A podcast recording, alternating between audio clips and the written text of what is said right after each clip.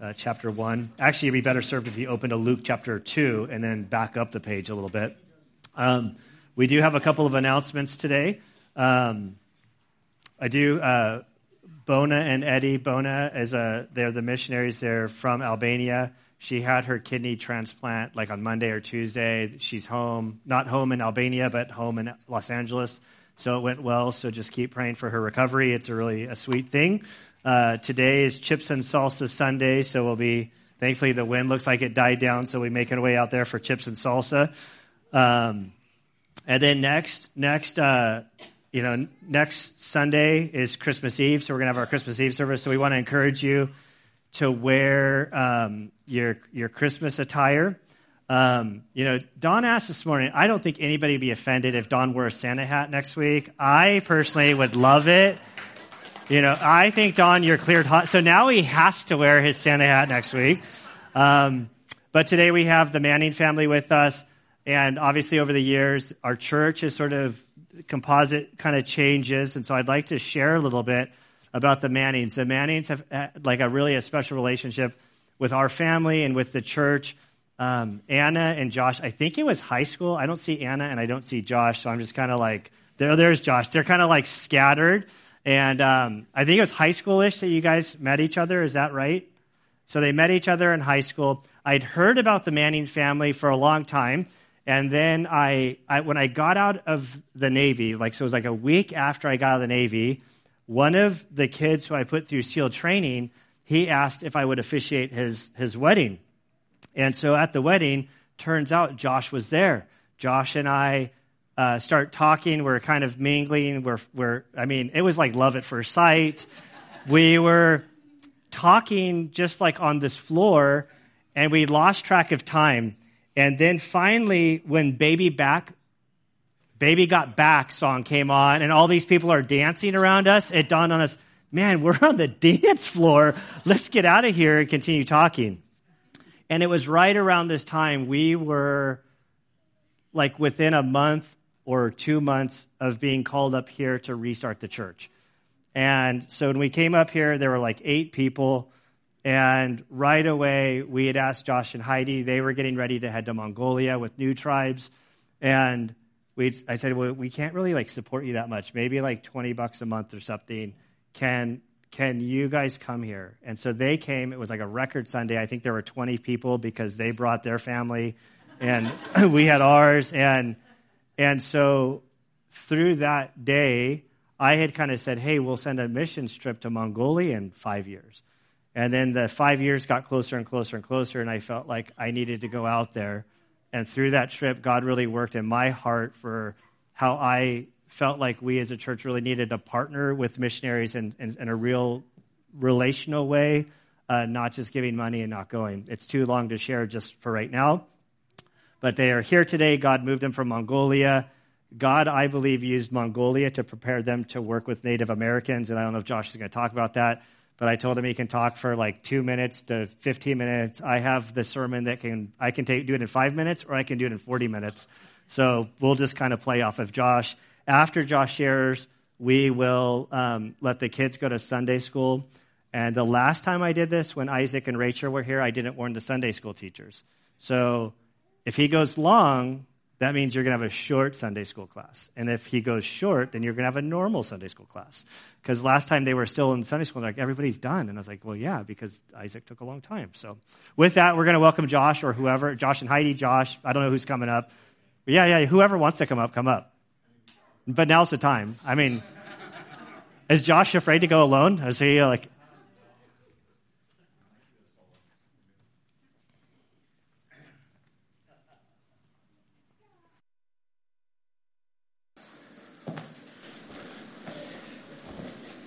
Ta-da. Man, it's good to see everyone. A lot of new faces.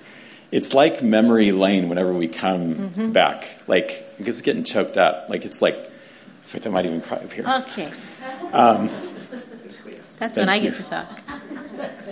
I'm not a crier either, so that means a lot. You're welcome. I don't fake cry. I don't fake cry. Um, I have four daughters. Well, even my son, like they get old and I get tearier and oh my goodness, all mushy and sensitive. Anyways, it, it, really is. I think it's hard to even know where to start. Um, God has been so good through not just this place. I mean, it, it does. There's the, the, nostalgia hits when you come into a building you're familiar with, but really the people that make this who who this is and who God's called you all to be. And we have been the recipients of that through so many seasons in our life. Quite a journey, um, like like Gunnar said. And just to clarify, like you just dated us, right? Like not our not our guy date, like baby got back, but like that is old. Like we just did the math. That was like 20 years ago, right? Like 18. So it's like, oh my goodness, I guess my son is 20 years old. Ugh, my word. Um, so just, yeah, so thankful. I just, I want to read this because this summer God allowed Heidi and I to be on sabbatical uh, from Indian Bible College. It was a really rough year. The last three years have been, it seems like COVID initiated a lot of struggle, a lot of pain. Um, Heidi lost her dad um, unexpectedly. Um, COVID hit. Um, my dad's been going downhill these last few years. Um, our kids grow up, you know, I mean, leave me, leave us. Um, they get more beautiful and they don't need me as much. So it's hard. Growing up is hard. And, and yet one of the coolest things I think in growing up is seeing God's goodness and His grace that we like reflect on and just this summer, Philippians 1, Philippians, the entire book, just really challenged Heidi's in my heart. We got to dig into it and meditate on it. But I just wanted to read this, and you are familiar with it. Chapter 1, verse 3. Every time I think of you, I give thanks to my God. Whenever I pray, I make my requests for all of you with joy. For you have been my partner, our partner, in spreading the good news about Christ from the time you first heard it until now. And I am certain that God who began the good work within you, this partnership together in ministry, gospel ministry, will continue his work until it is finally finished on the day when Christ Jesus returns. And I know that, that verse is read a lot, but I think in this context, I think that's exactly what Paul's talking about. It's the partnership that even, even when we go dark, even when we, because honestly, it's hard. It's hard to come back and know that there's been a lot of change and we're not faithful with keeping up all the time and life happens and it's just like God, though, His work continues. I, I, we are not big enough to really get in the way of what He wants to do.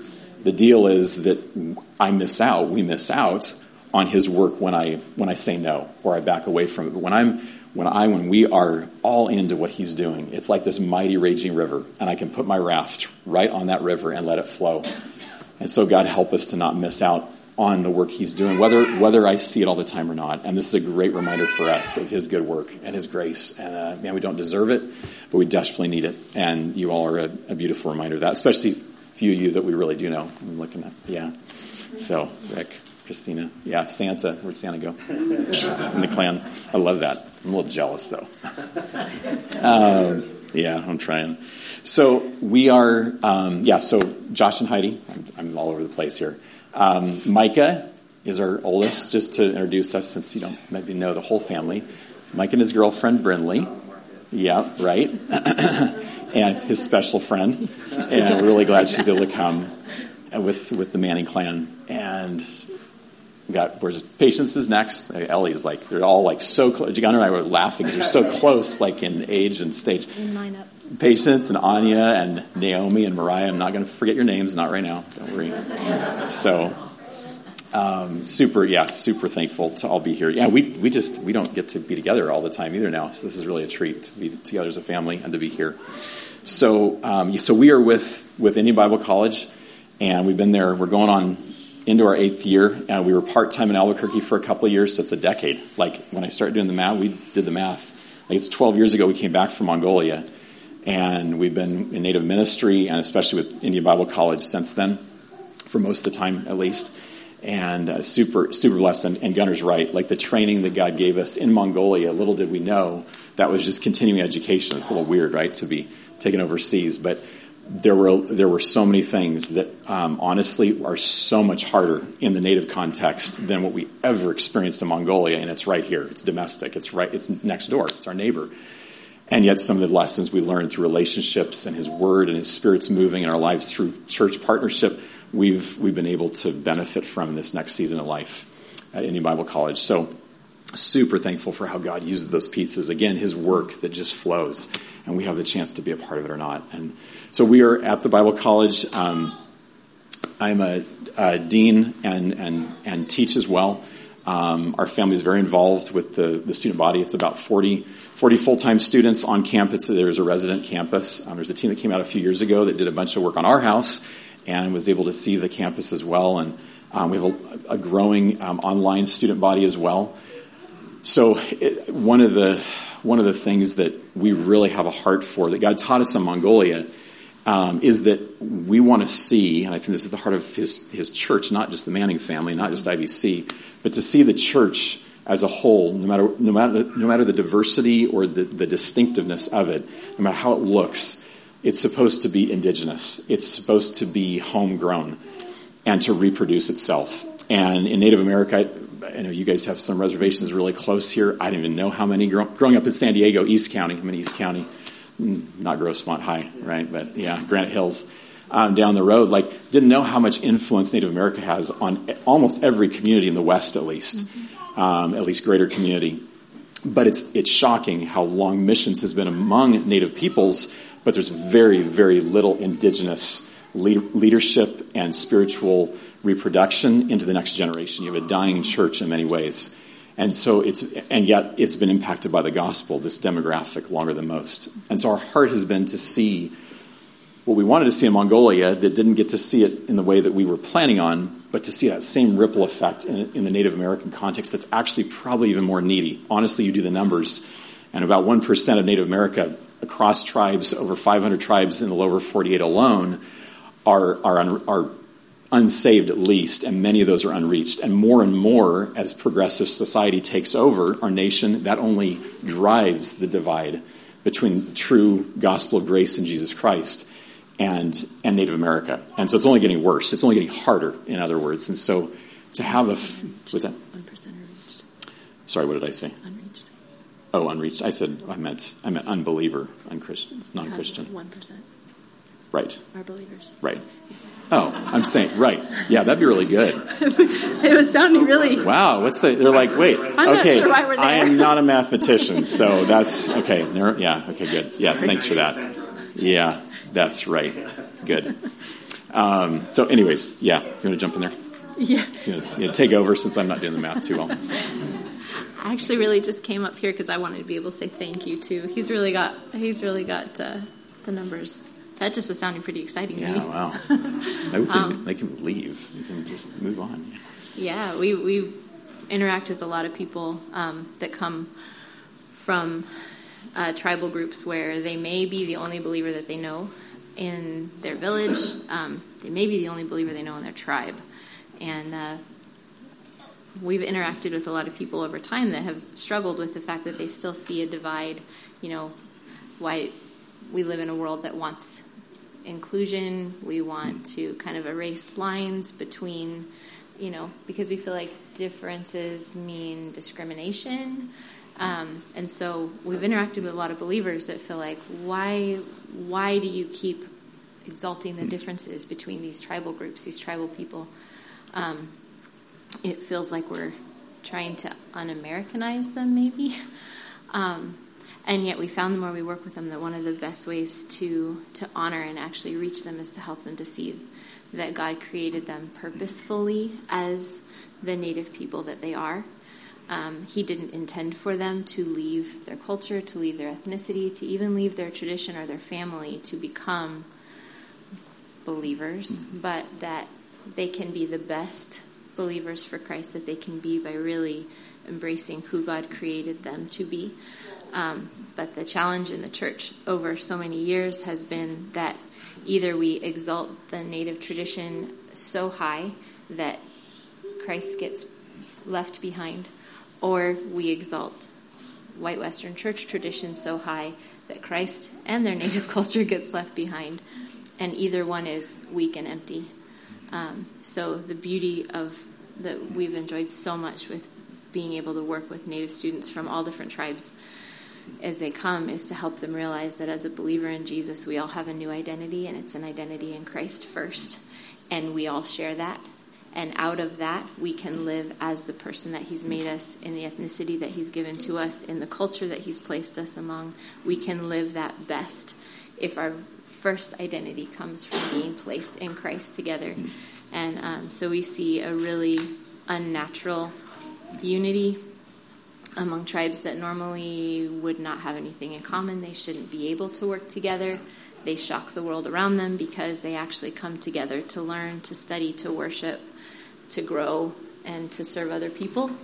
And uh, and a couple years back, it hit us that in a painful way, one of the biggest lessons that we get to be a part of teaching is to be like Christ. They don't just need to be able to go back to their own native people with Jesus. They don't even need to just reach other native tribes for Jesus. They actually have to learn how to love white people for Jesus. And uh, so, a lot of watching them incarnate and realize that um, that we need them and and they need us because we're all part of the body of Christ. And uh, the beauty of the last couple years is seeing them also catch a vision that the world is is a part of that as well. And so we've gotten to see students reaching out even to other cultures around the world, um, and that's been powerful. Yeah, yeah. Good segue. Than I would. Um, on, on that note, it's it's been really it's been really amazing to see how we really shouldn't fit in Indian Bible College. We're not Indians, Native Americans, First Nations. Like we're just not. We're pretty white mutts, and yet to what Heidi just said, our identity in Christ, the grace that we, we all fall under, under, as human beings, whether we choose that or not is a different story, but all of us being under the grace of God it is, is the determination to whether or not we can work together in unity and true harmony and peace, even among diversity. I mean, it should not work, especially now. Everyone's saying this should not happen, that a white family or a non-native family at all should be interacting and, and mentoring and teaching and all this. And so it's been it's been a beautiful reminder of what really binds us together. As much as we want to highlight the beauties of Native culture, um, we don't want to shy away from the ugliness of all cultures to some degree. There's there's there's a perversion that's among each one, but to let the identity in Christ refine and and clarify what we keep, what we hang on to for all of us, and what we get rid of when it contradicts biblical truth and who we are in Christ. So I think just a reminder, wow, this should not work. And, and this is one of the reasons why Indian Bible College, I love this. It's like, uh, we joke, like, okay, if my math was, maybe that was a God thing. My, my math mistake. Like, honestly, even if there was only 1% left that were needing to be reached, that were not saved, like I wonder, like, should Indian Bible College ever be all native? And we're actually saying no. That might sound horrible, because it is an Indian Bible college, but for them to be equipped to not just isolate and attract their own, it, it must be multicultural, especially for Native Americans. And so we're really honored to be a part of that demographic that, that is the, hopefully the balancing factor, um, one of the balancing factors there. And as a praise, we're just going to kind of leave with this.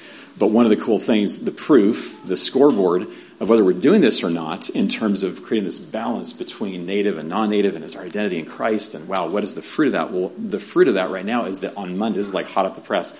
On Monday, we have 51% native staff to non-native, which is amazing. Like that's unheard of. Like to have Native Americans, period, in a Christian context in leadership alongside non-native, mostly whiteys, mostly Anglos, which are the bad guys, typically. That is, that is just how it's taught.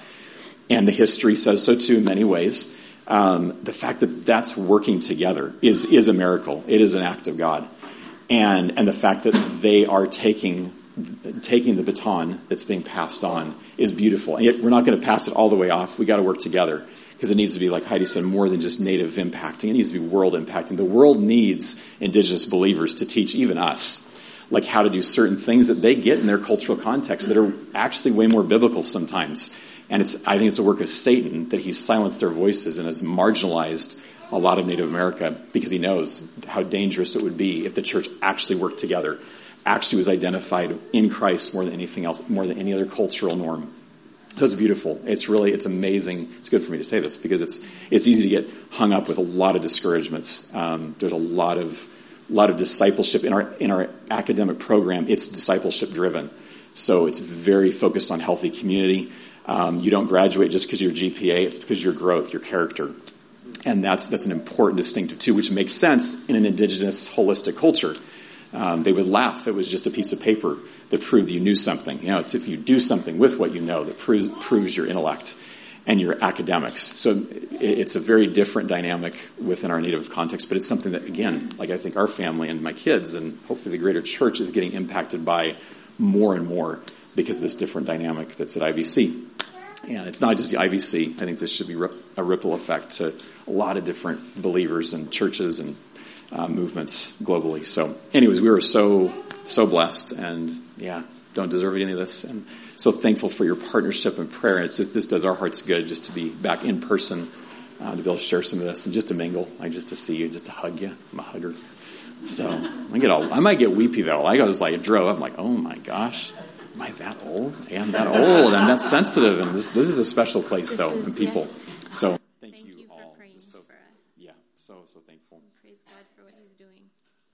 Yeah, that's it.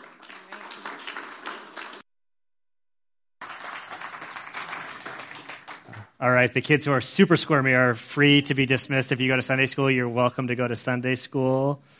Um, okay, we are in Luke uh, chapter 1, verses 57 through 80. I'll pray.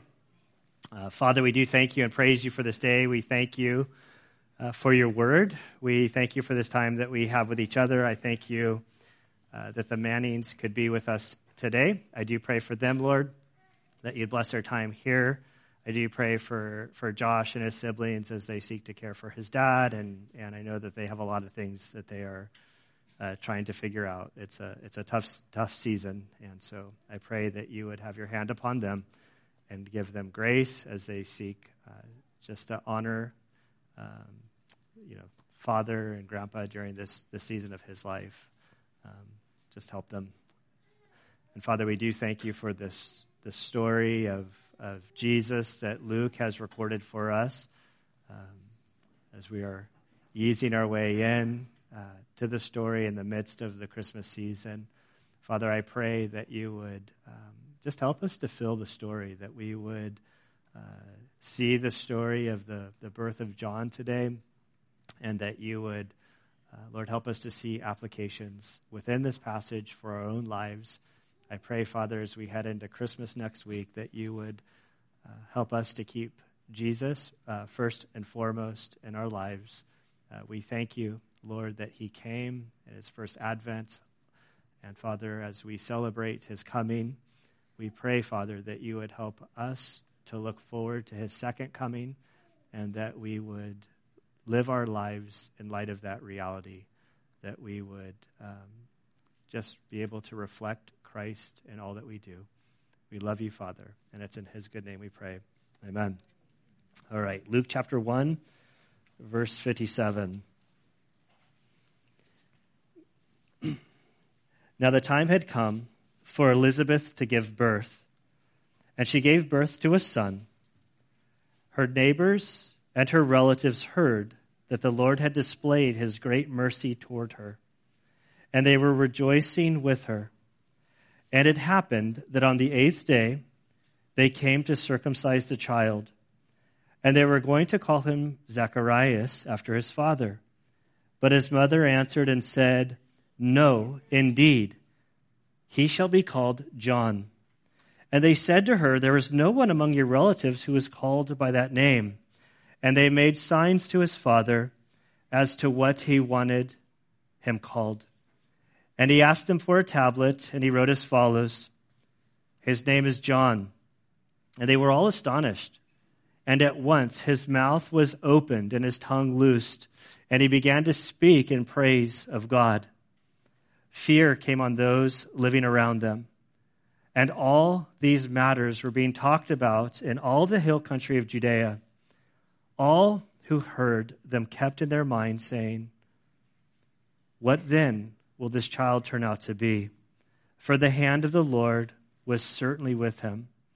And his father Zacharias was filled with the Holy Spirit, and he prophesied, saying, Blessed be the Lord God of Israel, for he has visited us and accomplished redemption for his people, and he has raised up a horn of salvation for us in the house of David, his servant, as he spoke by the mouth of his holy prophets from old, salvation from our enemies and from the hand of all who hate us, to show mercy toward our fathers, and to remember his holy covenant, the oath which he swore to Abraham our father, to grant us that we, being rescued from the hand of our enemies, might serve him without fear.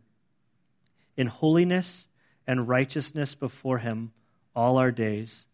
And you, child, will be called the prophet of the Most High, for you will go on before the Lord to prepare his ways, to give his people the knowledge of salvation by the forgiveness of their sins, because of the tender mercy of our God, which the sunrise from on high will visit us to shine upon those who sit in darkness and the shadow of death, to guide our feet in the way of peace. And the child continued to grow and to become strong in spirit, and he lived in the deserts until the day of his public appearance to Israel. And Father, we do thank you and praise you for this day. We thank you for your word. We ask that you would lead us now, and it's in Christ's good name that we pray. Okay, so we pick up our story. Uh, last last week, um, for the last two weeks, we kind of had first, we found ourselves in the temple, and they got word about um, Elizabeth getting pregnant. She was older, he was older, she was barren in addition to her age, uh, meaning that she couldn't have children. And so the angel appeared. Uh, they got the news. They take off down south to their home. She was sort of in isolation, uh, seclusion for five or so months. And then the next week, which was last week, we, we picked up in the north, northern part of Israel with Mary, and the angel appears to her six months later, and she's told that she's going to conceive also. Uh, she was married, or she was in, I should say, she was betrothed, so she was legally connected to Joseph, but they had not consummated their relationship, and she wouldn't until they were actually married, married. And so she was like, I don't know how this is going to work out. And the angel basically said, Don't worry about that. God's got it under control. The Spirit's going to make this all happen. Uh, the Father, God, will become the Father of your child.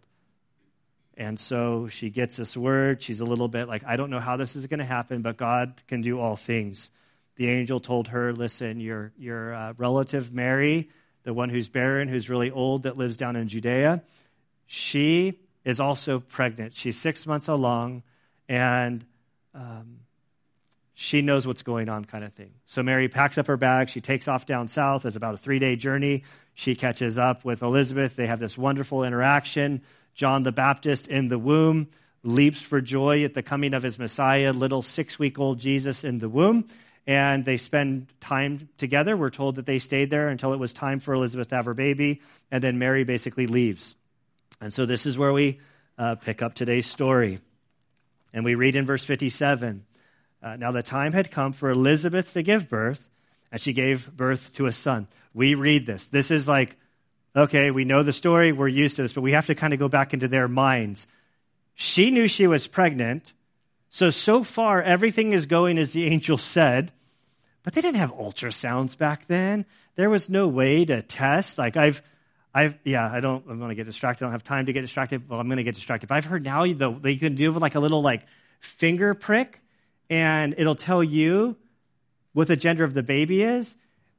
And that even, I kind of thought it was funny because I, like they said, even if there's another man in the room, that the man has to leave the room because it can detect the male gene. I'm like, oh, this seems like such a good, like, like that a bunch of teenage boys, like, let's see if there's a man in the house. Like, like, you know, but it's like they don't have they don't have any of that. And so everything's going along. But they don't know if they have a baby boy like was promised. And then as she delivered the baby, it's a boy. And so then there's just like this isn't a dream. This is really happening. Her neighbors and her relatives heard that the Lord had displayed his great mercy toward her. This shows the culture during that time, the fact that she hadn't had a child, they viewed it as though God was displeased with her and that he was withholding his grace, his goodness towards them. And the reality was, in the midst of the reality is, is that God, as He withheld her having kids for her whole life, He was actually delaying something super miraculous and super wonderful to her. And so often I think that we think that we need something right now. We want something, this instant gratification. And it, it, the thing that God's not giving you right now, it could be that He is preparing you to receive something that better that He has in mind. I don't know. But they see that she has a baby. They're rejoicing with her. It's just a happy day so far. I mean, everything is going wonderful. We're going to fast forward a couple days. Verse 59, and it happened about on the eighth day. On the eighth day, the Jewish people, this is when the, the male children would be circumcised. And so on the eighth day, they came to circumcise their son or their child. And they were going to call him Zacharias after his father. Now, I want to pause here. Um, the they. Who's the they? As we read into this, the they is not Elizabeth and it's not Zacharias. It's the community. Like, so they're going on circumcision day. This is where the child is named. Everything's being given.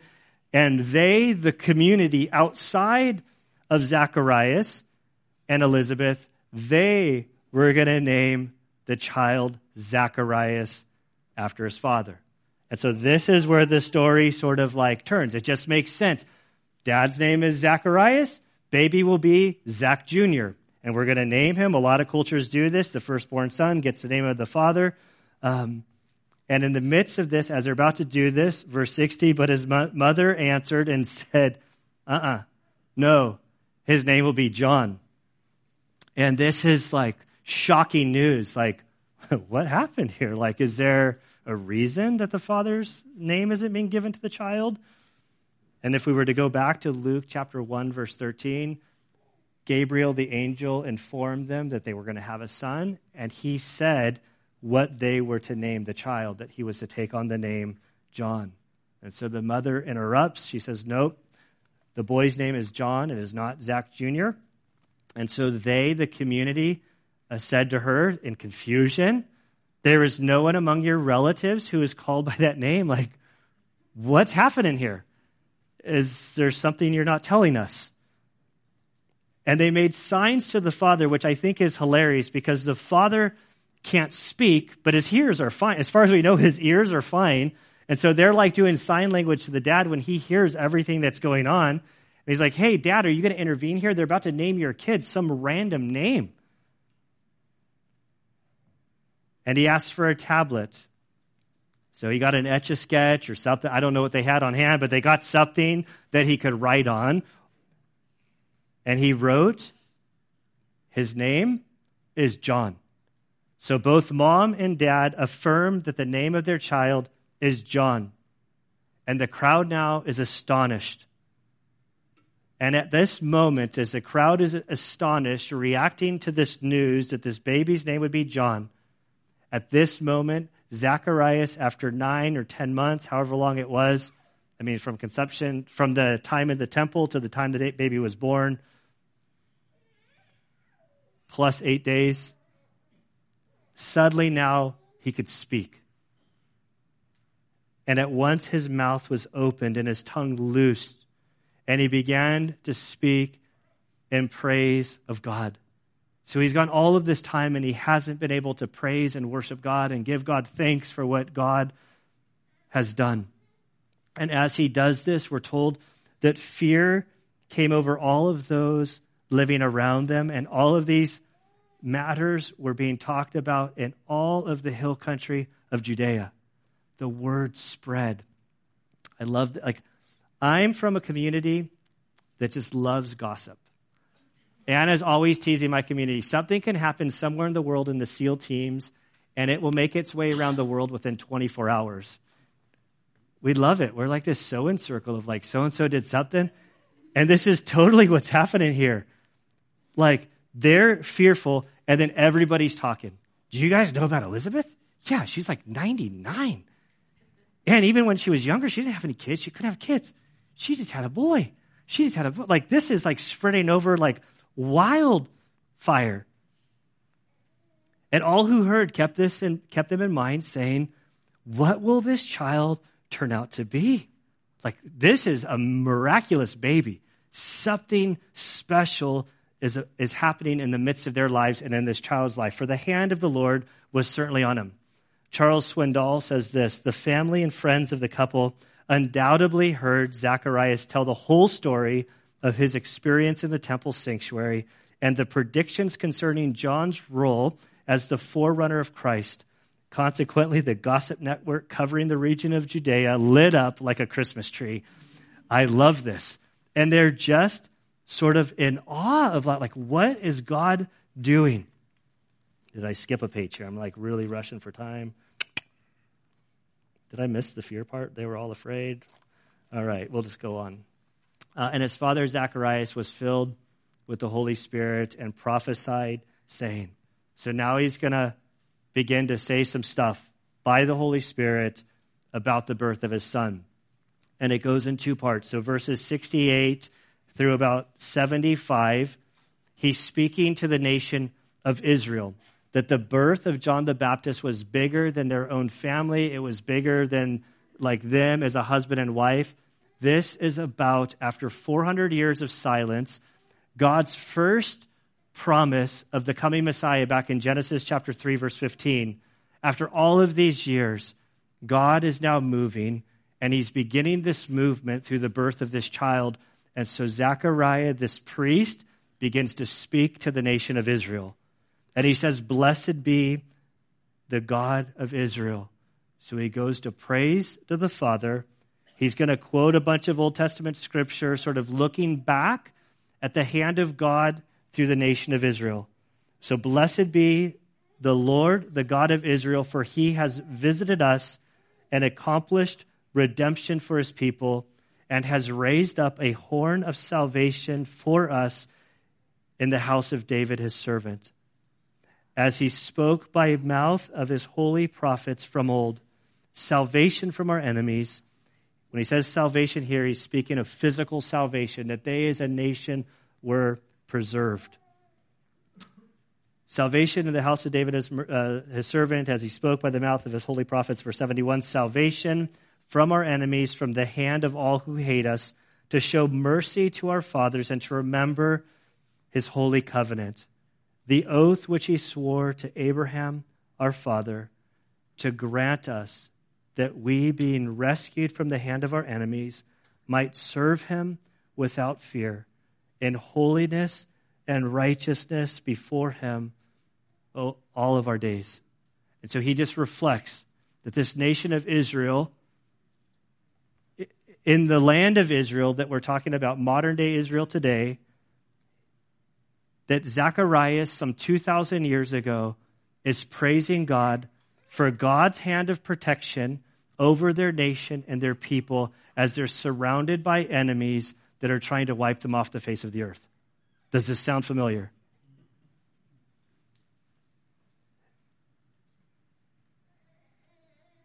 Somehow, miraculously, not somehow, through the hand of God, the, the nation of, of Israel and the people of Israel have been preserved while, for some reason, the world hates them and wants to wipe them out. And yet they exist through their stubbornness and the hand of God are the only things I can sort of put my point my like finger or lay my finger upon.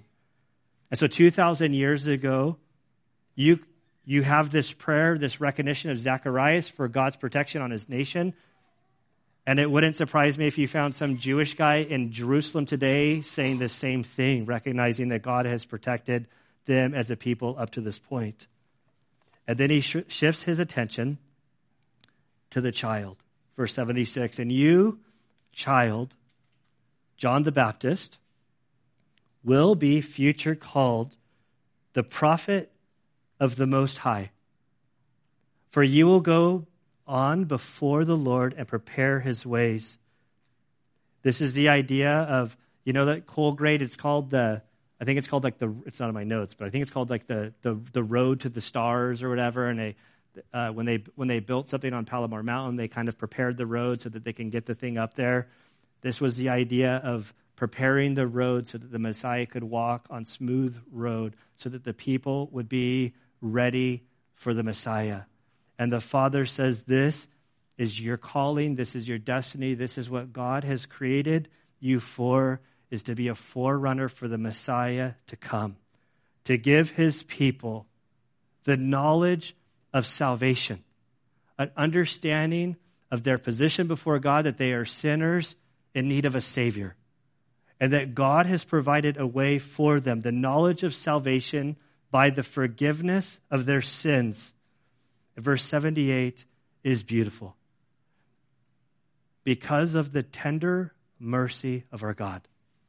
He doesn't say because you've been a really good people and you've been super faithful and you've been super obedient and you've done all of the things that God has asked you to do. And now, because you've done this, now God is going to bless you because of what you've done. He says, No, no, no, no, no. Salvation will come because God is a merciful God. He is gentle and he is kind. Paul in Romans 2 4 would say, Don't forget that it's the kindness of God that leads you to repentance. These are people living under the Old Testament. And so, this man living under the Old Testament, the New Testament hadn't been written or penned at this point. He understood the character of God. God's nature has always been by mercy and his grace. Paul would write this in Romans chapter 4, saying, going back to Abraham, it wasn't by Abraham's works, it was because of his faith. And so Zacharias understood that his son had this mission to, to get the nation ready for their Messiah. Messiah. Because of the tender mercy of our God, with which the sun, sunrise from on high, will visit us to shine upon those who sit in darkness and the shadow of death, to guide our feet into the way of peace. Just beautiful. This is just a little prophecy that he's speaking over his son, understanding what God is doing and then in verse 80, we see, and the child continued to grow and to be strong in the spirit, and he lived in the deserts until the day of his public appearance in Israel. And it's this little verse, and John sort of like, we're going to pick up our story. I mean, we'll get there pretty quick because he's going to show back up in verse chapter 3. But 30 years goes by. He's just out Daniel's cleaned himself up, but I used to love it when he had his like monster beard, like he used to have like the beard and the braids, and he was the perfect lookalike for John the Baptist, and he ruined it. but it's like, but, but I mean, he just is like this rugged man eating like crickets and honey. So I'm just imagining beard with honey and cricket bits and a loincloth on, just kind of getting ready for for him to show up on scene. Like his his whole purpose was to look like the weirdo to get everybody's attention. I mean, now I'm not talking about Daniel, I'm talking about John the Baptist. I know. I'm talking about John the Baptist. You got that right? Yeah, he understands. But it was epic. I mean, I miss those. I, like when we talk about John the Baptist, I miss those days. But uh, so he just goes away. And it says, And the child continued to grow and to become strong in the spirit and lived in the deserts until the day of his public appearance. So the thing about this verse that grabs me that I really struggle with, I'm a guy that always likes to see into the future. Like I never seem to be content like in the moment. I'm more like the thing around the corner, the thing a year out down the road, two years down the road. I'm always kind of like have my eyes there. And it's been very hard for me to learn about God, what lessons are you teaching me now? How are you preparing me for the now? I'm ready to get to the then. And so this guy, from, from conception, like before he was born, all of these promises, all this huge ministry that was laid upon him that God was going to do in his life. And then it's like, okay, you're just going to be out in the middle of the desert for 30 years. And I, I, I can just see, like there's a side of me that can see like the frustration of just waiting for like I just I'm ready, I'm ready, I'm ready. And God's like, no, no, no, not yet. It's not the time. It's not the time. It's not the time. And so when I look at verse 80, I think that there's a lesson for us to kind of sometimes I think often God puts us in this sort of a season of, of preparation and waiting and grooming and being ready to be used for something that you might not even have a clue what, what he's going to do in your life. And so don't waste those moments of, of training and preparing. Okay, with that, conclusion. I can exhale. What do we like what do we do with this? Like the first the first thing is is I can't let this that verse about God's character the tender mercy of God. That's how we need to approach God. The only thing that we bring to our sort of story of salvation is our sin. We bring nothing to the table. God brings everything to the table His mercy, His grace, His kindness, a sacrifice so that, that our sin is paid for. All we do is we respond. And I love this picture of Zacharias and Elizabeth that here's this couple. By their culture, by their world, it looked like God had abandoned them. But they kept plugging away. They kept just being faithful in the little tasks that God gave them.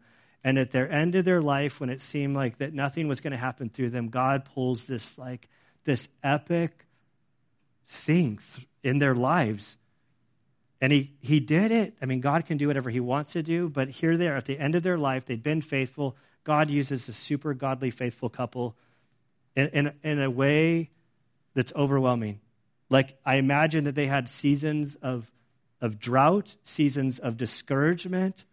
When the angel showed up, remember what the angel said? God has heard your prayer. And the prayer seemed to be, because of what was given to them, the prayer seemed to be the child that would be in her womb that they had this sorrow for all these years. They just continued in faithfulness. And I think that there's a lesson for us to be faithful, to serve God, to honor Him, to trust Him for whatever He's going to do.